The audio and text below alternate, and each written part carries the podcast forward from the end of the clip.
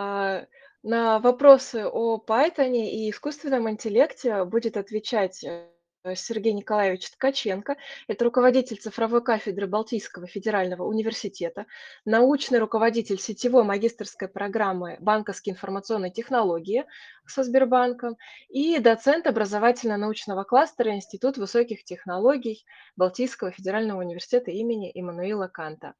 А, к нам пришло очень много вопросов от вас, друзья, а, но сначала Сергей Николаевич, а, немного расскажет о сегодняшней теме, потом перейдем к вопросам. И так как я вижу, много народу руки подняли, ну, как много, 5 человек, мы будем чередовать вопросы из заранее присланных и вопросы от вас.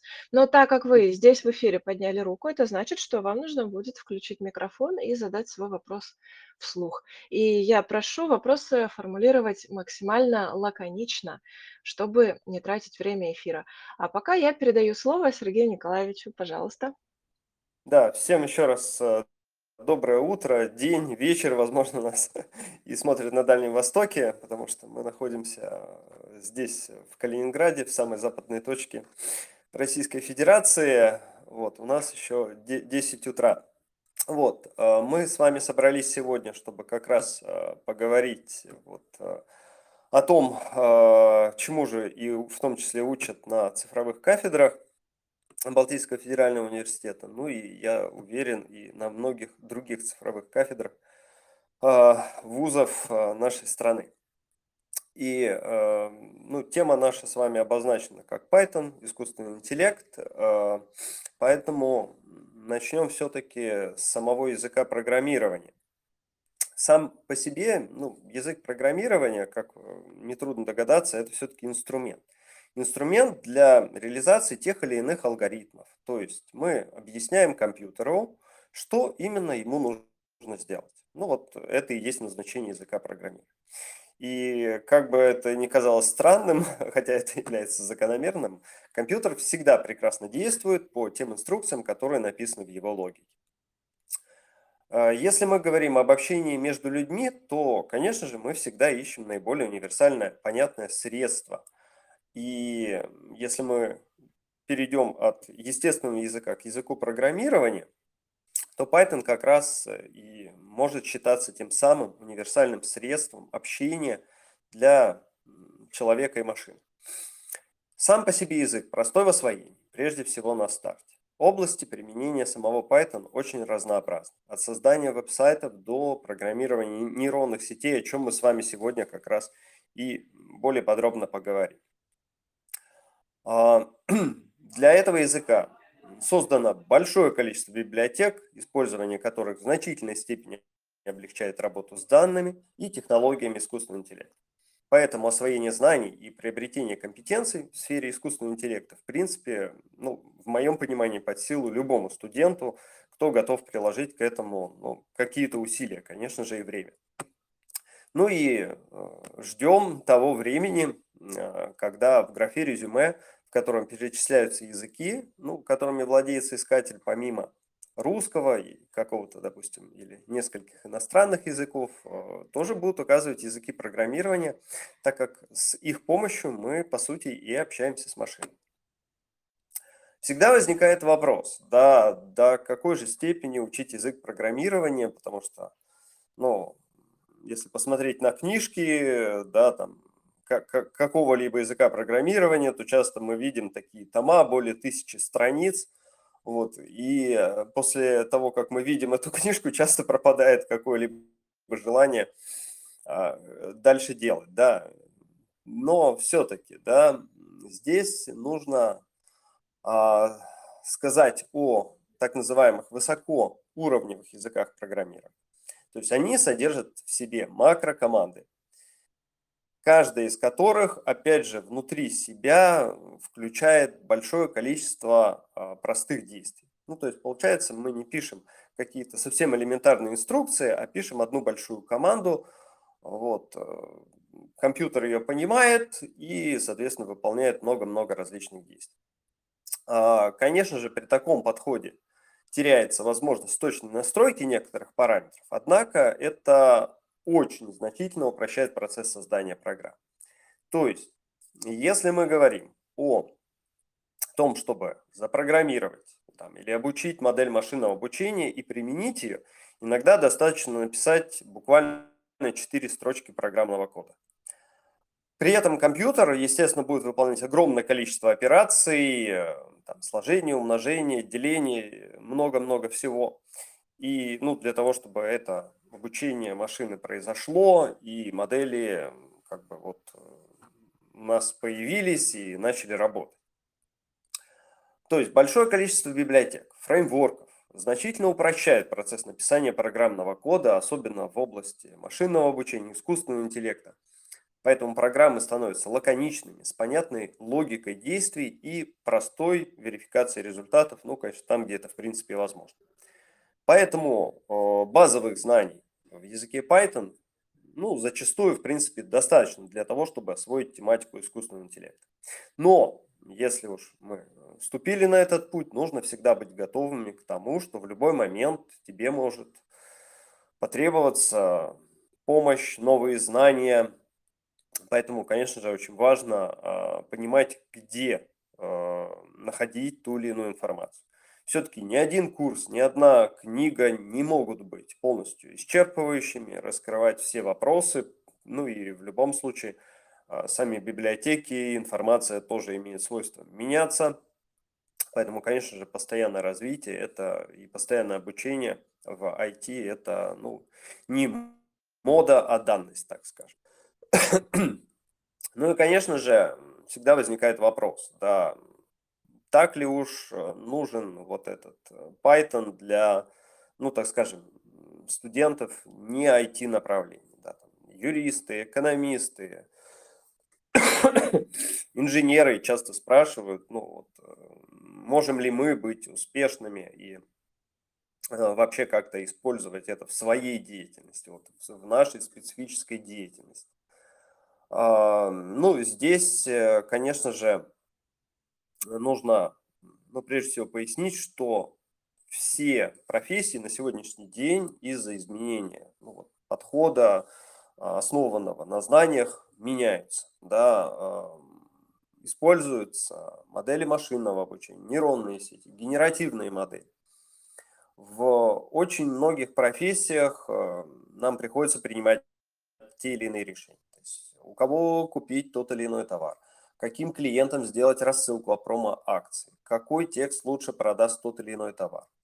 И если до ну вот, применения машин learning, э, искусственного интеллекта. Мы, как правило, как сотрудники компании использовали интуицию для принятия решений, то ну, полагались на свой опыт, да, там, не знаю, заглядывали в хрустальный шар, то теперь мы все-таки а, принимаем решения, основываясь на данных, и, естественно, для этого нам необходимы подходящие технологии искусственного интеллекта для работы с ними. В результате все меняется кардинально мы, соответственно, можем объективно понимать, какой поставщик будет самым надежным, а какой будет самым быстрым. Кто из клиентов наиболее вероятно заинтересуется нашим рекламным предложением. В результате реклама попадет именно к э, своей целевой аудитории и количество откликов будет максимально.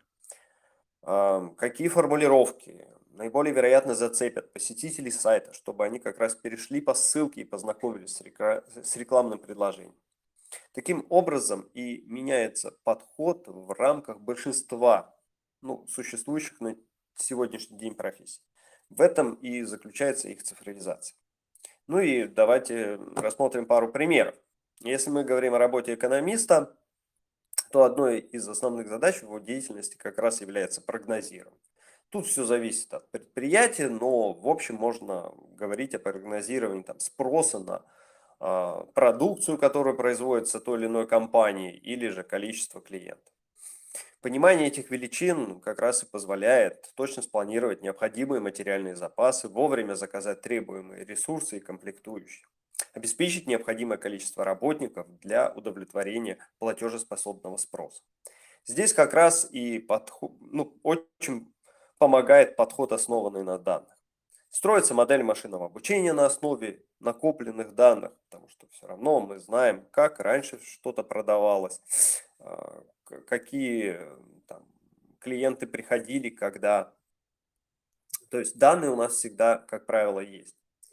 И, естественно, мы можем начать прогнозировать требуемый параметр. Главное, чтобы были те данные, на которых это можно сделать. Ну и такой подход принципиально меняет всю работу экономиста, разгружая его от бесконечных расчетов, которые зачастую все еще проводятся чуть ли не вручную. В результате специалист может сосредоточиться как раз на решении действительно важных для него вопросов. Все остальное для него сделает машина.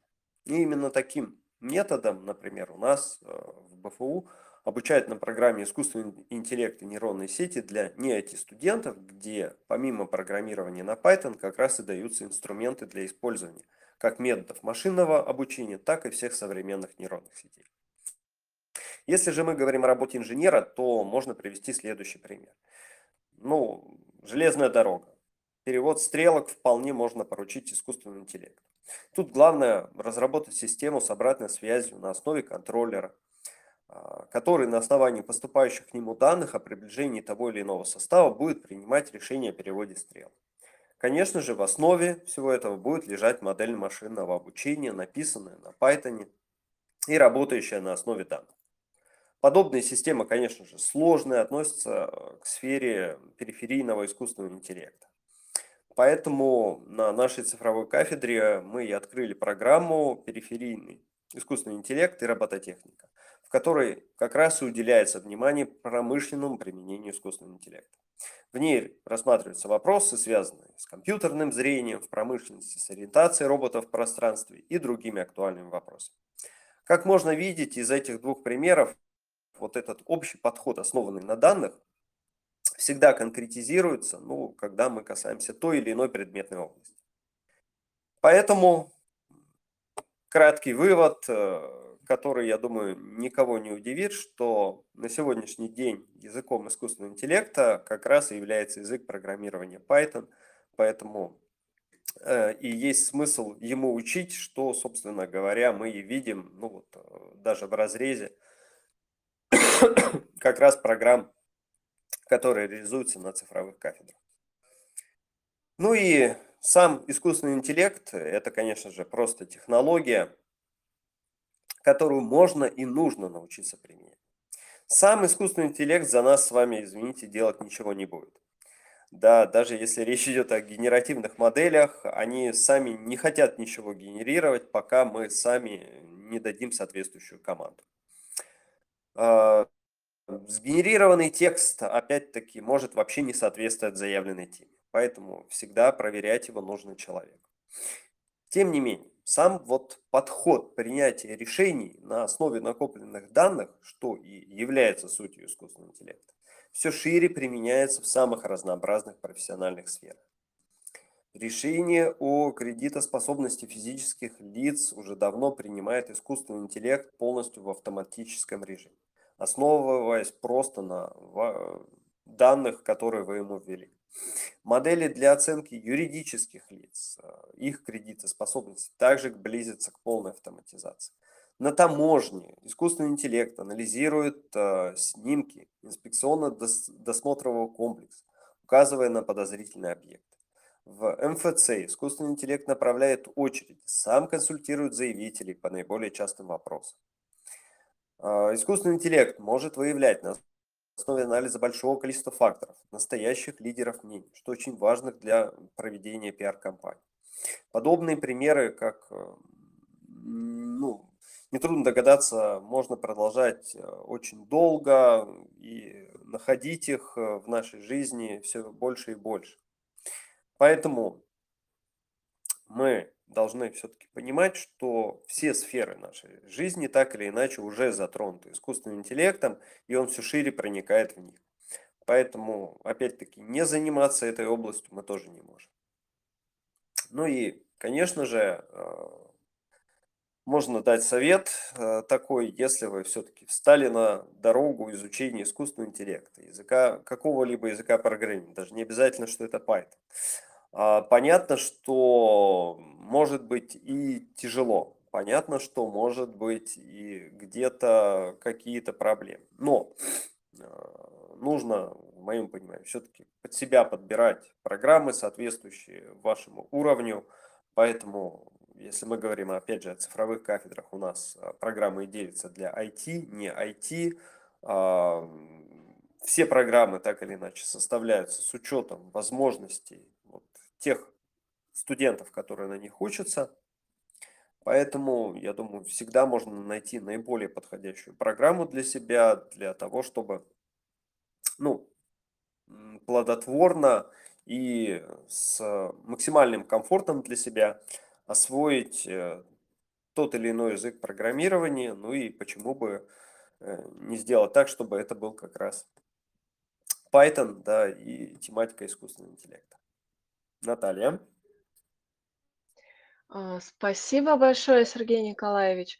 А, сейчас у нас поднятых рук, я смотрю, нету, поэтому давайте начнем с вопросов, которые прислали заранее. И как раз вот первый вопрос Мгм. очень логично а, выходит из того, что вы рассказали. Это а, спрашивают, какие практические советы вы бы дали начинающим разработчикам Python для эффективного обучения и развития навыков? И другой вопрос, он сюда же очень подходит.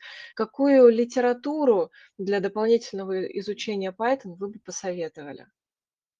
Так, ну давайте начнем с первого, да, то есть, а, ну, практические советы, да, вот все-таки, да, если мы сосредоточимся на просто языке, ну, здесь опять же трудно, ну, во- вообще вот во всех вопросах очень трудно быть оригинальным, да, то есть если мы говорим о применении Python в рамках объектно-ориентированного программирования, то, конечно же, логично начинать его изучение там, со стандартных э, структур данных. То есть списки, массивы, множество, ну и многие другие, которые в нем и реализуются. Ну и опять же, э, отличной базой всегда здесь будет освоение различных алгоритмов сортировок, э, наиболее часто задаваемый вопрос на собеседованиях, да, то есть вот вам при, массив, э, примените там хотя бы три вида сортировки этого массива. Вот, э, это сплошь и рядом. Если же мы говорим про использование Python в рамках как раз машинного обучения искусственного интеллекта, то изучение здесь точно нужно начинать с э, библиотек NumPy, Pandas и Scikit-learn. То есть не стоит сразу бросаться в какие-то ну, а, очень современные вещи, хотя, конечно, соблазны есть, но все-таки здесь а, логичнее в моем понимании, все-таки изучить э, какие-то базовые вещи, что, и что касается языка, и что касается машинного обучения, только потом переходить э, вот э, к каким-то современным э, методам. Что касается ну, второго вопроса, который вы задали, да, что касается литературы, да, действительно, литературы очень много, но есть классические книги, а, здесь можно привести Марка Луца «Изучаем Python». Прекрасная книга для начинающих. В принципе, вот изучать язык. Ну и можно привести еще Эл Свейгард «Автоматизация рутинных задач с помощью Python». Там основ... и основы языка изложены, и его применение для наиболее часто встречающихся задач. Вот там и сделать э, веб-сайт, и э, там как раз вот э, базовые вещи, что касается объектно-ориентированного программирования. Ну а если мы говорим о машинном обучении, то я бы, пожалуй, здесь остановился вот в качестве такой первой книги на Крисе Элбане «Машинное обучение с использованием Python». То есть легко изучаются основы машинного обучения, книга ориентирована именно на практический подход к обучению, что называется, без воды написано, ну и с объяснением, ну, с подробным объяснением того, как и почему что делается.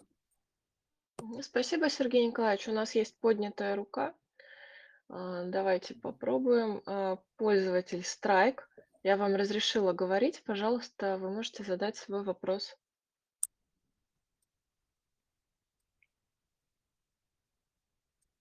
Так, мы вас слушаем. А, здравствуйте. А, у меня следующий вопрос возник. А, спасибо сначала за такое мероприятие, что устраиваются такие вебинары. Вопрос касается Python в сфере микроконтроллеров, то есть в сфере робототехники. Что вы думаете вообще? Вот машинное обучение, как говорится, машинное обучение, допустим, взяли мы какой-то микроконтроллер, а, программировали, написали какую-нибудь программу, допустим, и, соответственно, а, в дальнейшем машина сама должна а, уже обучиться и что где, данные где обычно будут храняться, возможно ли это в начальном этапе как-то реализовать. И плюс к этому, допустим, контроллер для контроллера, для контроллера нужны ли какие-нибудь модули, чтобы Python там работал или не нужны там? Можете ответить на этот вопрос? Э, спасибо. Да, спасибо за вопрос. Эм, ну, отвечу, давайте следующим образом. Да? То есть, если мы говорим о программировании микроконтроллеров, то мы говорим не про язык программирования Python, а говорим, как правило, либо про чистый C, либо про какую-нибудь модификацию C++. Ну, если мы говорим о таких полноценных, нормальных, э, промышленных, действительно, микроконтроллерах. Э, есть, конечно, ну, э, контроллеры, где поддерживается Python, да, это допустим, там некоторые виды э, там, Arduino, да, но, как правило, в промышленности в настоящей они не используются. То есть, если вы все-таки хотите идти в эту область, то Python это все-таки не ваш выбор. Ну, если именно мы говорим о программировании микроконтроллера. Но, с другой стороны, да, а, если мы говорим о системах, да, а, искусственного интеллекта, которые используются в промышленности, то, конечно же, это не просто один единый модуль или одно единое программное обеспечение. Это всегда композиция модулей. Один из модулей как раз отвечает за работу самого контроллера. Допустим, он написан на чистом C. Соответственно, другой модуль как раз у вас отвечает за принятие решений, он написан на Python. Они просто эти модули общаются друг с другом там, через шлюз, через э, базу данных, еще каким-то образом. Мы сейчас не будем уходить в эти дебри, чтобы не потерять слушателей.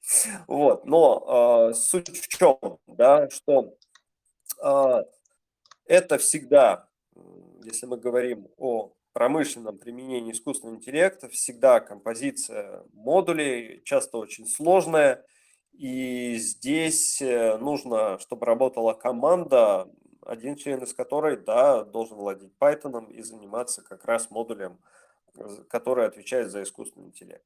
Все остальные будут заниматься уже своими вопросами, связанными там с теми или иными аспектами функционирования всей вот этой большой системы. Спасибо, Сергей Николаевич. А, так, у нас еще есть поднятые руки. Давайте, наверное, еще на один вопрос ответим из а, э, эфира, а дальше посмотрим еще что-нибудь из тех вопросов, которые прислали. Так, студент, судя по нику, из РХТУ. Так, я вам разрешила говорить. Включила вам микрофон. Пожалуйста, мы вас слушаем. Здравствуйте. У меня такой вопрос. Э, какой самый лучший сайт для изучения Python? Вот я в Гугле везде пролистала, нормального сайта вообще нет. И я хочу еще научиться копирайтинг. Э, если можно, не трудно, ответьте, пожалуйста. Я очень ждала этот эфир, когда этот вопрос задам, наконец-то. Ну, Спасибо. Ну, про копирайтинг это тема не этого эфира, а вот на первый вопрос Сергей Николаевич сейчас ответит. Да. Ну, давайте. Но опять-таки, да, чтобы не было рекламой.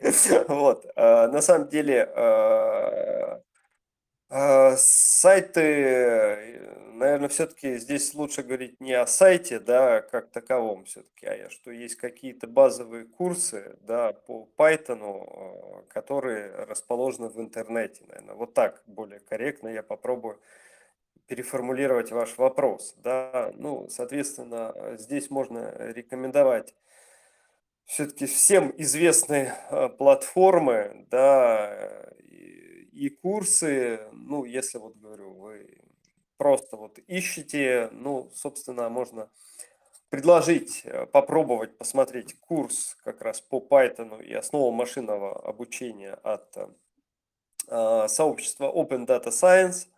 А вот, э, ну, ссылку я, естественно, сейчас не буду приводить, вы всегда это можете нагуглить. Ну и с другой стороны, ну, опять-таки, есть ряд а, хороших курсов на том же степике, бесплатные курсы по как раз изучению основ Python. Я думаю, можно там найти и выбрать для себя наиболее подходящий для вас. Ну, Ну а спасибо, так, Сергей э, Николаевич. я бы все-таки рекомендовал вам записаться на программу ДПППП в рамках проекта «Цифровые кафедры» вашего вуза. Спасибо.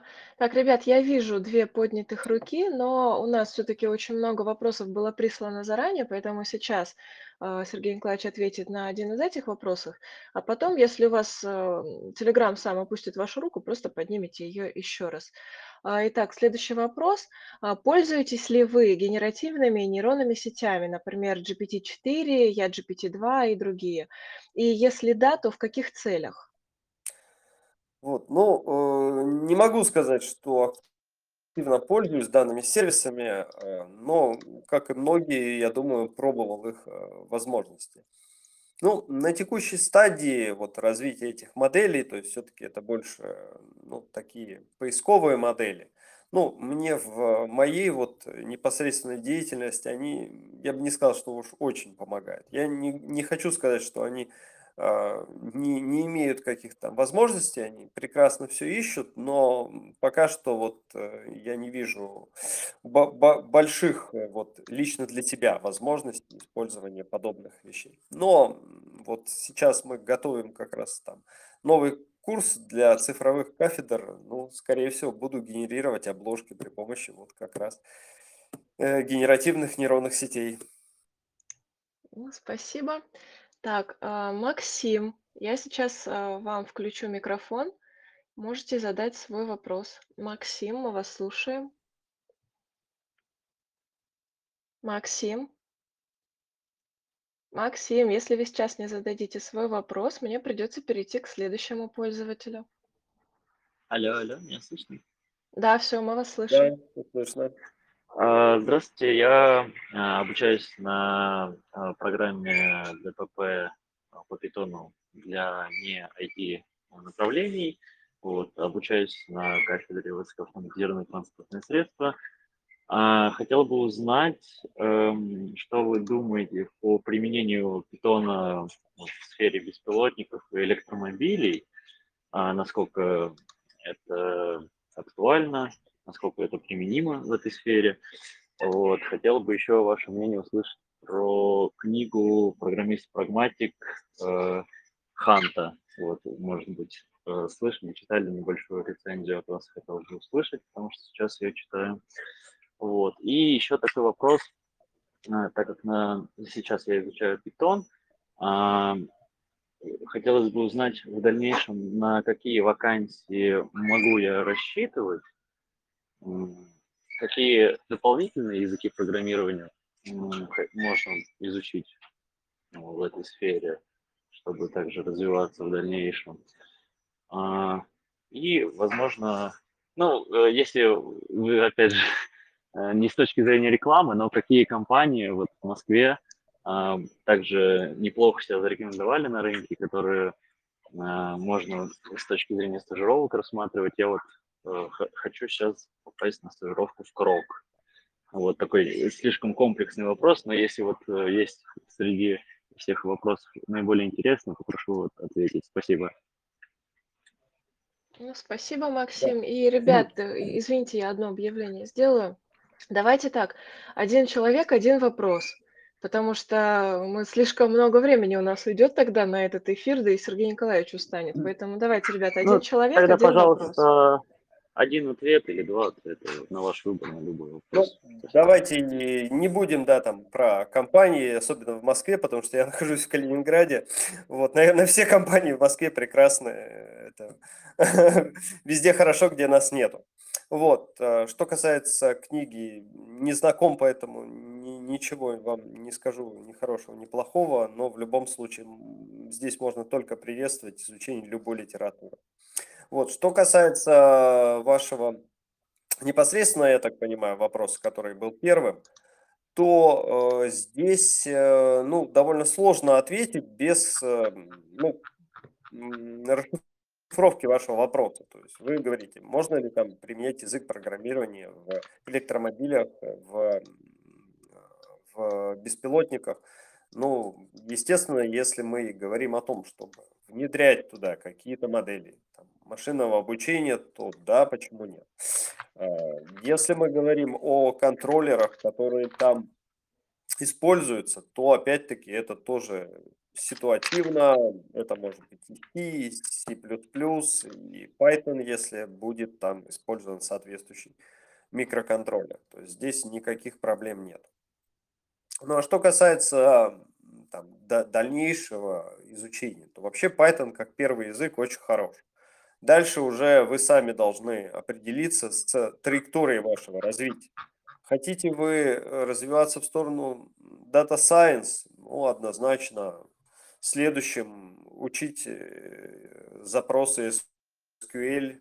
Это обязательно для каждого уважающего себя дата-сайентиста. Хотите развиваться в сторону там, мо- мобильной разработки? Ну, соответственно, Go и какие-то другие языки. Если хотите в сторону там объектно-ориентированной программы, то уже везде будет свой собственный ну, путь развития.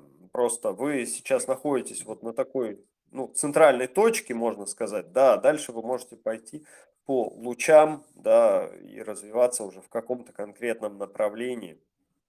Выбор за вами. Спасибо, Сергей Николаевич. Так, давайте теперь из списка какой-нибудь вопросик.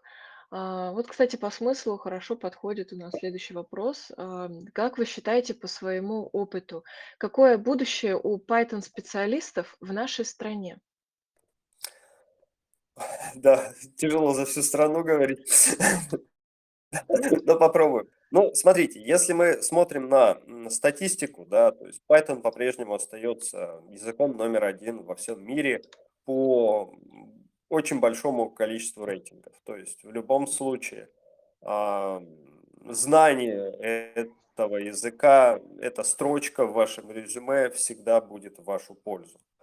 Вот. эм, Само направление Data Science все шире распространяется. Спрос на этих э, специалистов уже который год растет, все там предсказывает. Ну вот он прекратится, но что-то никак не прекращается. Э, Поэтому будущее у подобных специалистов самое что ни на есть перспектива. Э, Если заглядывать совсем далеко, на 10 лет, то тут, наверное, вообще никто прогноз не даст. Э, У нас тут все слишком быстро меняется. Может, вообще будем писать все через 10 лет на каком-то другом совершенно языке программирования. А Может, появится более мощный язык, чем Python, но пока предпосылок, вот, чтобы в одночасье кто-то взял его и заменил, нет. Поэтому пока что наоборот, э, я бы рекомендовал обязательно изучать этот язык, э, указывать как э, строчку в своем резюме. Поэтому будущее самое что ни на есть перспективное. Спасибо, Сергей Николаевич. А, Теперь давайте. А, Так, очень долго держит руку у нас человек, чей ник я прочитать не могу, потому что это символы. А, Пожалуйста, я а, включила вам микрофон. Слушаем вас. Здравствуйте. Я бы хотел задать вопрос про искусственный интеллект. Искусственный интеллект– это в основном настройка весов и все, что работает с весами. И можете ли вы поглубже объяснить и рассказать про, э, про эту тему, как можно ускорить эту настройку, трудозатратную настройку весов, чтобы искусственный интеллект работал корректно? Заранее благодарю.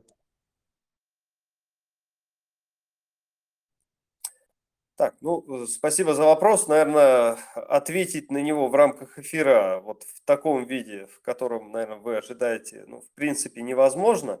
Вот, э, но попробуем все-таки вот сформулировать какие-то общие рекомендации.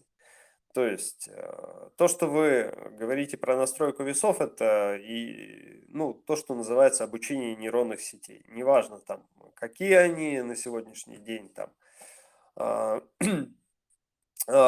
последним, так сказать, поколением, но опять же еще от задачи зависит, да, там это либо там сверточные сети, нейронные сети, рекуррентные, там Visual Transformer, э, ну, неважно, в общем, какая-то нейронная сеть у нас есть, и для того, чтобы наиболее адекватно она была настроена, нужно соблюдать несколько принципов. Это достаточное количество данных, не противоречивых, чтобы у вас было, э, структура или архитектура нейронной сети соответствовала этим данным, и решаемая вами задача, тогда все будет работать корректно. Ну и, конечно же, наличие соответствующего железа, на котором все это будет обучаться. Вот три слагаемых успеха. А, Спасибо, Сергей Николаевич. А Теперь давайте вопросик из списка. М, Интересно, правда, вопрос. Что думаете про платформу Just AI, чат-боты? Есть ли будущее у специалиста, который умеет работать на ней? А, Да, хороший вопрос. Э, Чат-боты вообще это одно из э, перспективных направлений в области искусственного интеллекта. Ну, всегда удобно иметь поддержку, имеется в виду пользователю в режиме 24 на 7. Однако для каких-то компаний, особенно небольших, средних, это может быть весьма накладно с точки зрения финансов. Поэтому и внедряются чат-боты для того, чтобы всегда быть на связи и отвечать на наиболее часто задаваемые вопросы. Данная платформа ну, распространяет э, возможности, как правило, по подписке, платно, но платформа имеет место быть, хорошая, как один из инструментов, который ну, значительно упрощает создание чат-бота под ваши запросы, прежде всего как раз для колл-центра. То есть, э, но я бы вот э, так все-таки ответил на этот вопрос, что любые компетенции, так или иначе связанные с искусственным интеллектом, делают вас более конкурентоспособным на современном рынке труда. Если вы разберетесь с этой платформой, хорошо, разберетесь с каким-то другим инструментом, тоже отлично. То есть решать вам, э, что осваивать, что больше нравится, пока у вас э, есть на это время, возможности, пользуйтесь этим. Ну, Спасибо, Сергей Николаевич. Так, были два человека с поднятыми руками. Видимо, руки уже опустились. Если у вас вопросы все еще актуальны, поднимите руки снова. А, вот, подняли. Так, пользователь с ником точка, вернее, без ника. А, Я вам включила микрофон, пожалуйста, мы вас слушаем. А, Добрый день. А Вот э, касательно, Сергей Николаевич, вы э, в самом начале лекции сказали, что искусственный интеллект это то-то, то-то, то-то, ну, то есть дали формулировку ему. Но большинство людей до сих пор не понимают, что такое вообще искусственный интеллект, для чего он нужен, как он работает, а вы же даете формулировку. Вот э, вы можете сказать, да, почитать литературу, посмотреть сайты, изучить, пройти курсы, что такое это вообще. Но вот хотелось бы услышать ваше мнение по поводу этого интеллекта, потому что так как вы а, погружены в эту область, хотелось бы услышать от вас вообще, что это такое. Спасибо. Да, спасибо. Ну, э, я на самом деле не давал определений и вообще никогда не стремлюсь вот, э, бы- быть методологом, да, все-таки я всегда в своей деятельности нацелен на решение тех или иных практических задач. И, собственно, ну, в этом же русле и обучаю студентов, что есть задача, мы ее решаем. Искусственный интеллект– это лишь инструмент, при помощи которого мы можем решить ту или иную задачу. Эм, Я бы предпочел вот так давать это определение. А, Потому что можно использовать слова, да, что мы автоматизируем а, ка- какие-то действия при помощи искусственного интеллекта. Получается, что искусственный интеллект– это автоматизация. Можем сказать, что искусственный интеллект там сам выполняет что-то. А, а ничего не поменялось, поменялись лишь слова, но суть действий, да, что мы э, решаем ту или иную практическую задачу при помощи такого инструмента, как искусственный интеллект, то есть мы переводим какие-то, допустим, одни и те же действия в, ну, так сказать, в технологию, где не требуется наличие человека. Вот, собственно, поэтому мы и говорим, что теперь за это отвечает искусственный интеллект. Ну, то есть не естественный, то есть не человек, а машина отвечает, то есть искусственный интеллект. Можно так это рассматривать. Вот, но все-таки углубляться вот в методологию, в терминологию я бы уж точно никому не советовал, да, все-таки мы э, люди, которые ходят по земле, вот, э, и поэтому мы должны ориентироваться больше все-таки на решение тех или иных практических задач, которые упрощают нашу с вами жизнь. И тогда все у нас будет хорошо. Вот э, я верю в это. Спасибо, Сергей Николаевич. А, Дальше вопрос из списка. Элеонора спрашивает. а, Искусственный интеллект влияет в том числе и на образовательный процесс. Может ли искусственный интеллект заменить преподавателя? Да, интересный вопрос, да. Вот. Ну, по поводу во- вообще замены, да, там, э, человека, да, г- где-либо, вот, э, это, конечно, очень интересно, да, про это очень много любят дискутировать. Вот, э, тем не менее, да, искусственный интеллект может э, помочь э, и в э, труде э, преподавателя, может, соответственно, каким-то образом, да, помочь с точки зрения там, создания тестов, те же самые генеративные модели. Но э, там, проверку чего-либо можно автоматизировать, опять же, при помощи искусственного интеллекта. Но полностью заменить на сегодняшний момент, э, ну, мне кажется, все-таки маловероятно, э, да, потому что все-таки обучать э, нужно принципам, смыслам, да, и э, практическим примерам. Да, пока что искусственный интеллект на это не способен, ну, возможно, в будущем, да, это произойдет, но пока тоже пока предпосылок к этому я, по крайней мере, не вижу, поэтому, наверное, преподаватель останется нужным, вот, но и будем надеяться, что появится больше сервисов на основе искусственного интеллекта, которые будут помогать э, преподавателю в его нелегкой деятельности. Спасибо, Сергей Николаевич. Теперь послушаем участников трансляции. Константин, а, я вам сейчас э, включаю микрофон. Константин, мы вас слушаем. Здравствуйте, здравствуйте. А Я хотел спросить по поводу создания своей личной нейросети. Именно создание, а не использование сторонних IP. Вот, допустим, я хочу создать нейросеть по генерации логотипов, и мне для этого надо будет использовать какой-то базовый генеративный шаблон для изображений, или же все с нуля писать. Э, Само обучение будет проходить по принципу, вот я привожу логотип, его описание, и так много раз. И сколько, допустим, мо- мощностей компьютера понадобится для обучения подобной нейросети? Ну, насколько он, компьютер должен быть мощный для этого? Вот вопрос. Да, и- да, спасибо. Я так понимаю, это один из вопросов, которые тоже в комментариях э, были. Вот, э, ну, естественно, смотрите, с нуля писать вам, скорее всего, ничего не придется. Но если уж очень хочется, можно, конечно, и попробовать, но я бы не рекомендовал. То есть для вашей задачи, ну, опять-таки, какого-то единого, единственно правильного шаблона, как действовать нету, но можно предложить один из шаблонов.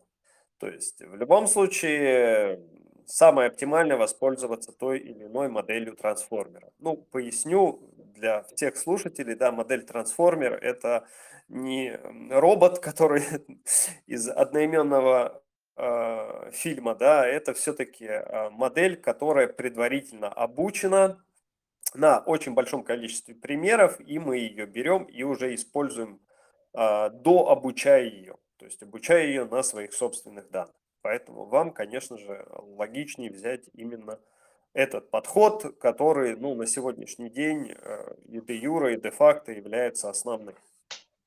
И для вас можно предложить следующий стек технологий. Есть такая модель, как LoRa, расшифровывается как э, Low Range Adaptation. Она компактная, небольшая, потому что мы с вами понимаем, что суперкомпьютера у нас с вами где-то тут под рукой нету, серверная стойка тоже рядом нигде не стоит. Как правило, обучение у нас идет на игровом ноутбуке. Да? Ну, вот это то железо, которое обычно нам доступно. Вам обязательно, помимо этой модели, понадобится ваш набор данных с изображениями тех самых логотипов.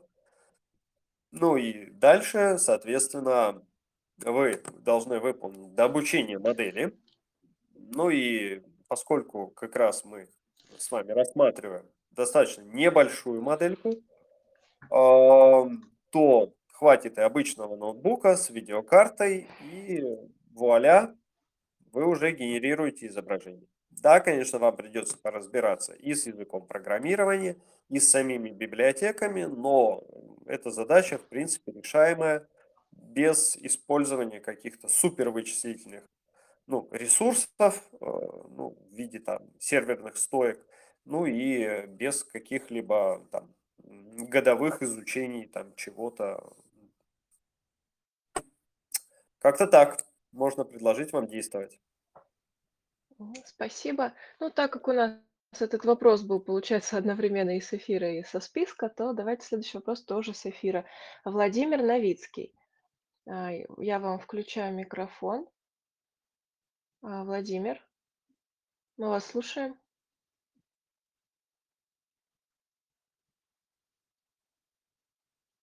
Владимир? Так, что-то не то. А, ладно, пока Владимир подключается, давайте все-таки со списка посмотрим. А, следующий вопрос а, от Алины. Можно ли использовать а, другие языки программирования для работы с искусственным интеллектом или обязательно учить Python? Ну, естественно, язык Python не является единственным языком да, для работы с иску- с искусственным интеллектом. То есть, опять-таки, очень большая там, база библиотек э, есть в языке R, да, вот он так называется в виде одной буквы.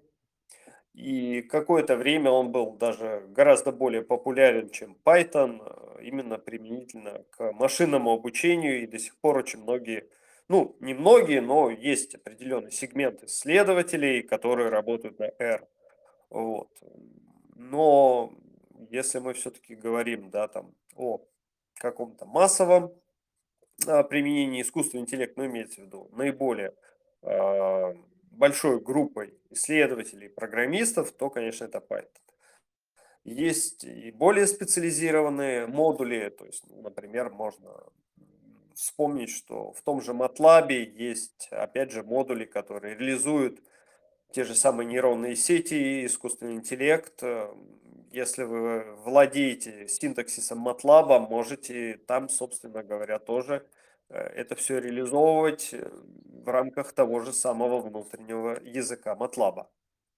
То есть э, не только Python, но если мы говорим все-таки о таком и промышленном применении, и широком применении искусственного интеллекта, то это однозначно 99% будет Python. Спасибо. Поднятых рук у нас сейчас нет, поэтому давайте по списку. А, Юлия спрашивает. Все говоря- говорят про искусственный интеллект как технологию IT. Зачем мне, будущему лингвисту, изучать эту область? А, э, да, спасибо за вопрос. Ну, здесь э, речь все-таки может, э, ну, вдруг вы, э, не хочу сказать, да, там, забросьте лингвистику, нет, ни в коем случае не забрасывайте лингвистику, да, а, потому что и в этой области, ну, искусственный интеллект все больше и больше набирает обороты, потому что как отдельная задача стоит э, у искусственного интеллекта, это как раз работа с естественным языком. И, конечно же, ну, так скажем, обучить программиста, да, каким-то языковым особенностям, ну, в моем понимании, гораздо сложнее, чем научить лингвиста программировать. Потому что, как я и говорю, что мы, если вы смогли изучить язык на таком глубоком уровне, то язык программирования вы тоже можете изучить. В моем понимании, может, конечно, там люди разные, можно с э, моим мнением поспорить, вот я не буду настаивать, но э, я уверен, что так. И, естественно, раз решаются вопросы да, с естественным языком, да, как э, вообще его генерировать, что с ним делать, как, э, ну, самая там распространенная задача, распознавание эмоций в языке и так далее. А, и вы все это изучаете в рамках ну, вот, э, лингвистики именно как а, на таком, можно сказать, профессиональном уровне, то как раз эта экспертиза, эти компетенции, наложенные еще и на вот, э, понимание вами как работает искусственный интеллект, могут как раз и давать очень интересные результаты с точки зрения вот э, этой области знаний. Поэтому, мне кажется, наоборот, э, и должны различные специалисты, я сейчас не только про лингвистов говорю, а вообще как раз э, все шире и шире изучать тематику искусственного интеллекта, раз он входит в вашу профессиональную деятельность в будущем.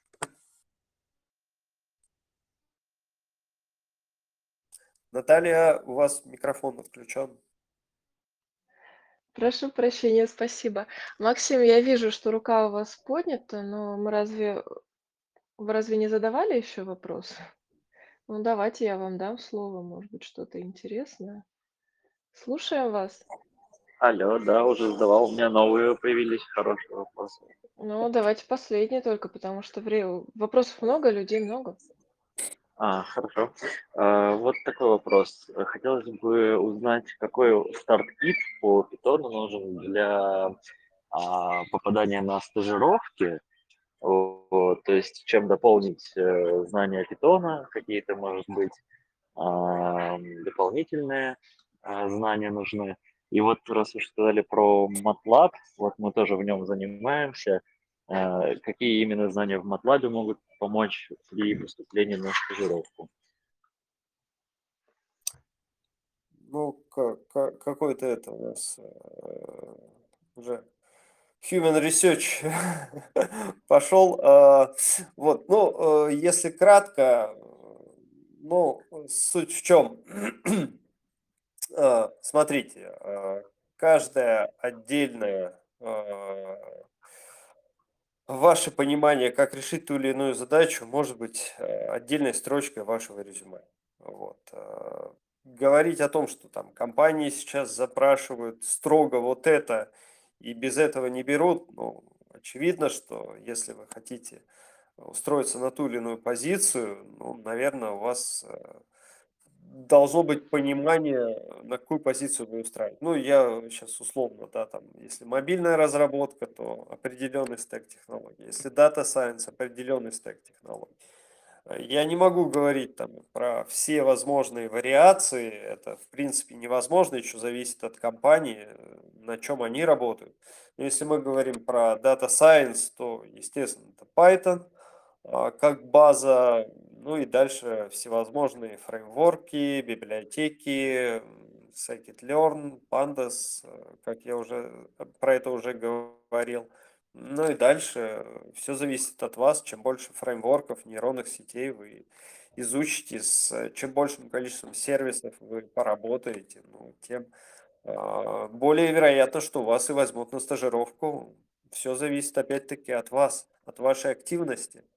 Ну и вообще хорошая идея, если уж вы прям хотите попасть на стажировку. Ну, так, на самом деле тут секрет очень простой. Напишите в эту компанию письмо, в их HR-службу и скажите, хочу попасть к вам на стажировку, что нужно знать и все. Вот. Если мы говорим про изучение, ну, собственно, Keras, PyTorch, э, ну, вот Хотя бы это нужно точно знать, если мы говорим про Data Science, эти два фреймворка. Спасибо. А, следующий вопрос. А, какой у вас подход в проработке архитектуры будущей программы на стадии концепта? Какие можете дать общие советы в этом вопросе и какие общие подходы в проработке логики будущей программы вы практикуете? Так, а, да, такой интересный вопрос. а, Вот. а, Ну, в любом случае, да, а, если мы говорим про создание программных продуктов, которые содержат модули, связанные с искусственным интеллектом, то обязательно нужно продумать, каким образом вот этот модуль с ИИ будет, ну, то, что мы говорим в кавычках, да, общаться с другими модулями, то есть как минимум определяем формат данных для передачи и тем самым уже приходим к пониманию того, какие именно фреймворки можно использовать. Или наоборот, мы понимаем, что нам точно нужны вот такие-то фреймворки, допустим, PyTorch, э, и уже от этого а, понимаем, а, какие форматы данных будут использоваться, продумываем структуру базы данных, а, каким образом в ней будет э, проходить информация. Ну и, на мой взгляд, конечно, второй вариант более предпочтительный, так как э, всегда для нас, как разработчиков, гораздо важнее реализовать нашу задумку с точки э, зрения искусственного интеллекта, а уже все остальное, интерфейс, там, подходящие форматы данных, э, структура базы данных, мы уже, так сказать, подгоняем под наше решение.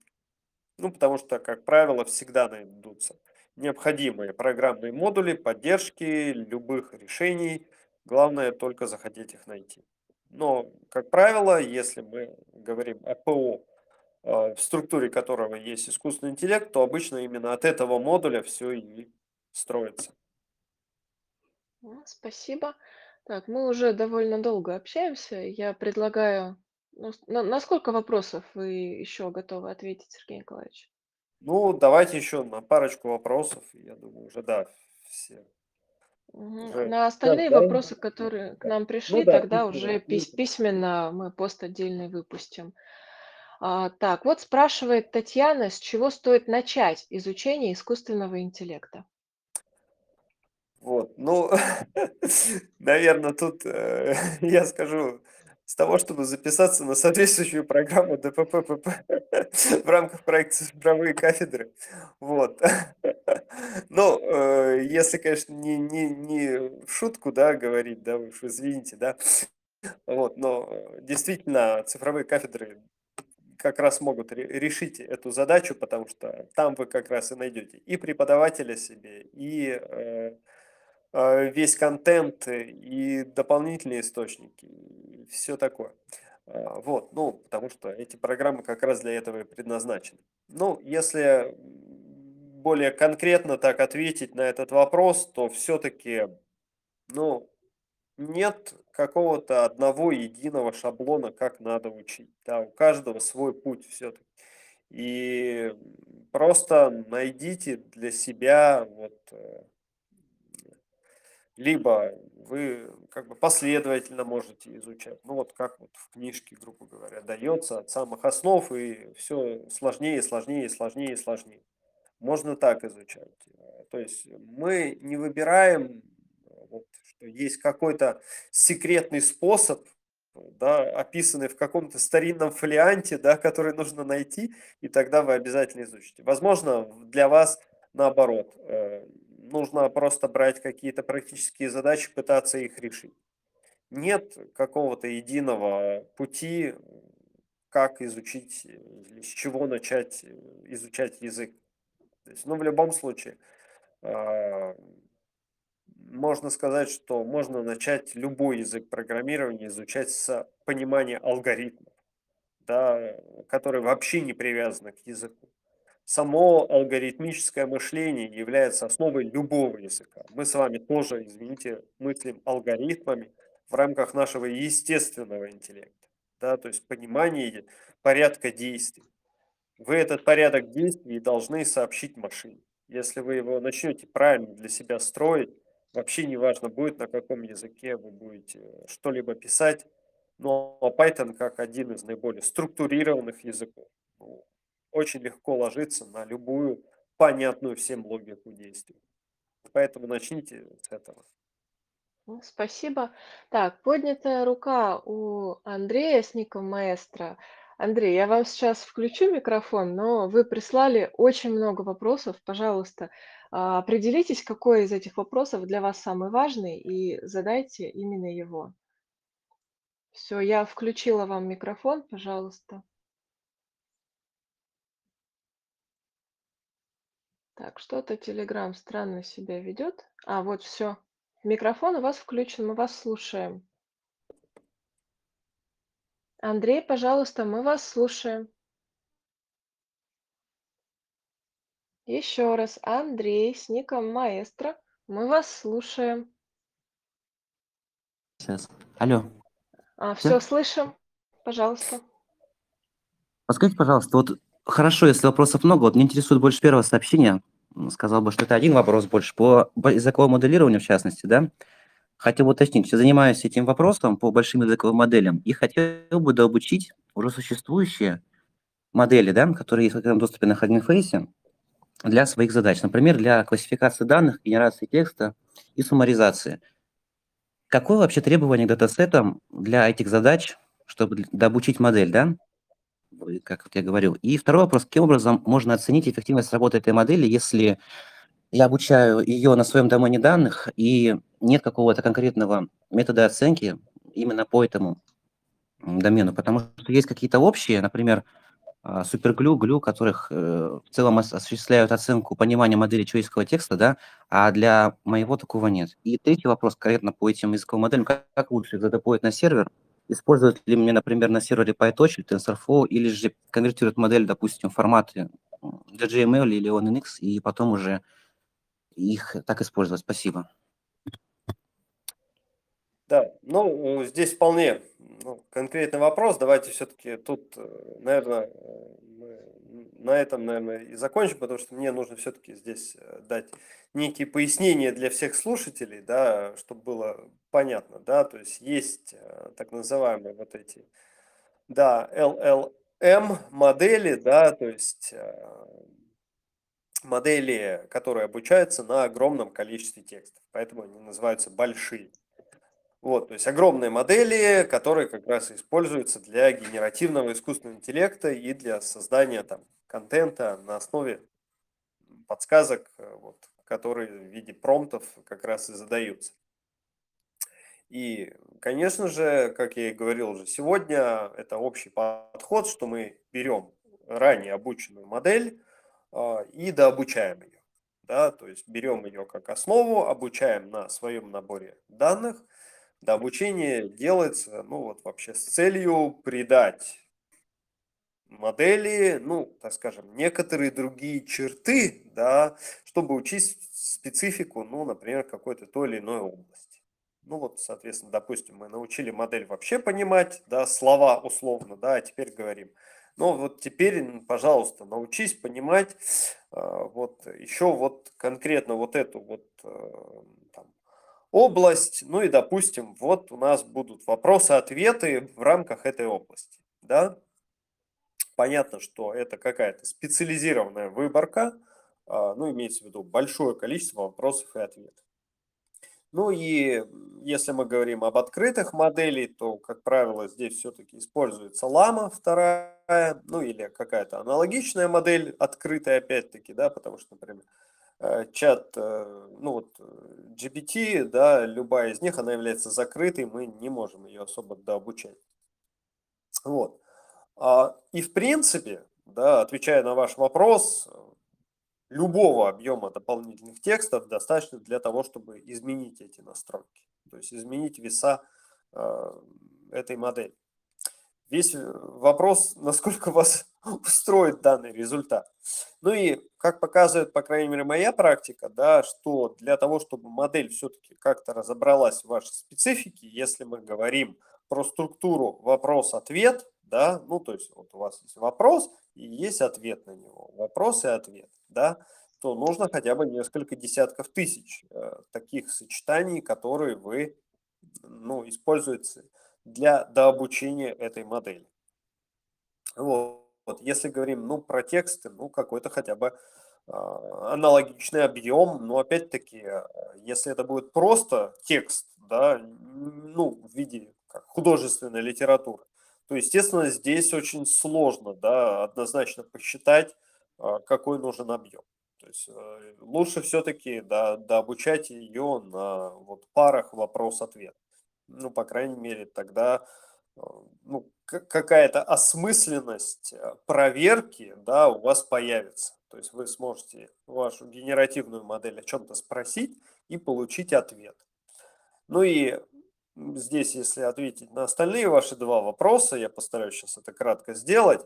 Да, для таких моделей, вы правильно говорите, нет метрик. Да? Вот. Поэтому самый простой и одновременно самый сложный способ их проверки– это привлечение людей-экспертов в рассматриваемой вами области. Да, ну или, вот говорю, использование пар вопрос-ответ, потому что задав э, контрольный вопрос, вы должны будете получить контрольный ответ. И тем самым проверить, э, насколько адекватно ваша модель работает и как она дообучилась. Что касается ее развертывания, то здесь все очень ситуативно, вот, и зависит от используемого вами стека технологий. Спасибо. Так, ну, поднятых рук у нас нет. Вопросов у нас, конечно, еще очень много, но э, текстовый пост э, с ответами на эти вопросы мы подготовим. Эфир у нас продолжается уже больше часа, поэтому я предлагаю прощаться с нашими подписчиками, с нашими участниками. Спасибо вам большое за вашу активность, за ваши вопросы. Э, Сергей Николаевич, благодарим вас за то, что вы э, согласились принять участие в этом эфире, за то, что так подробно, интересно и понятно отвечали на все вопросы. Ну, большое спасибо за приглашение. Был рад всем помочь э, и ответить на все, ну, не, не на все заданные вопросы, но и, естественно, в письменном виде все в ближайшее время, я думаю, появится. Большое спасибо. До свидания. Всем спасибо, хорошего дня.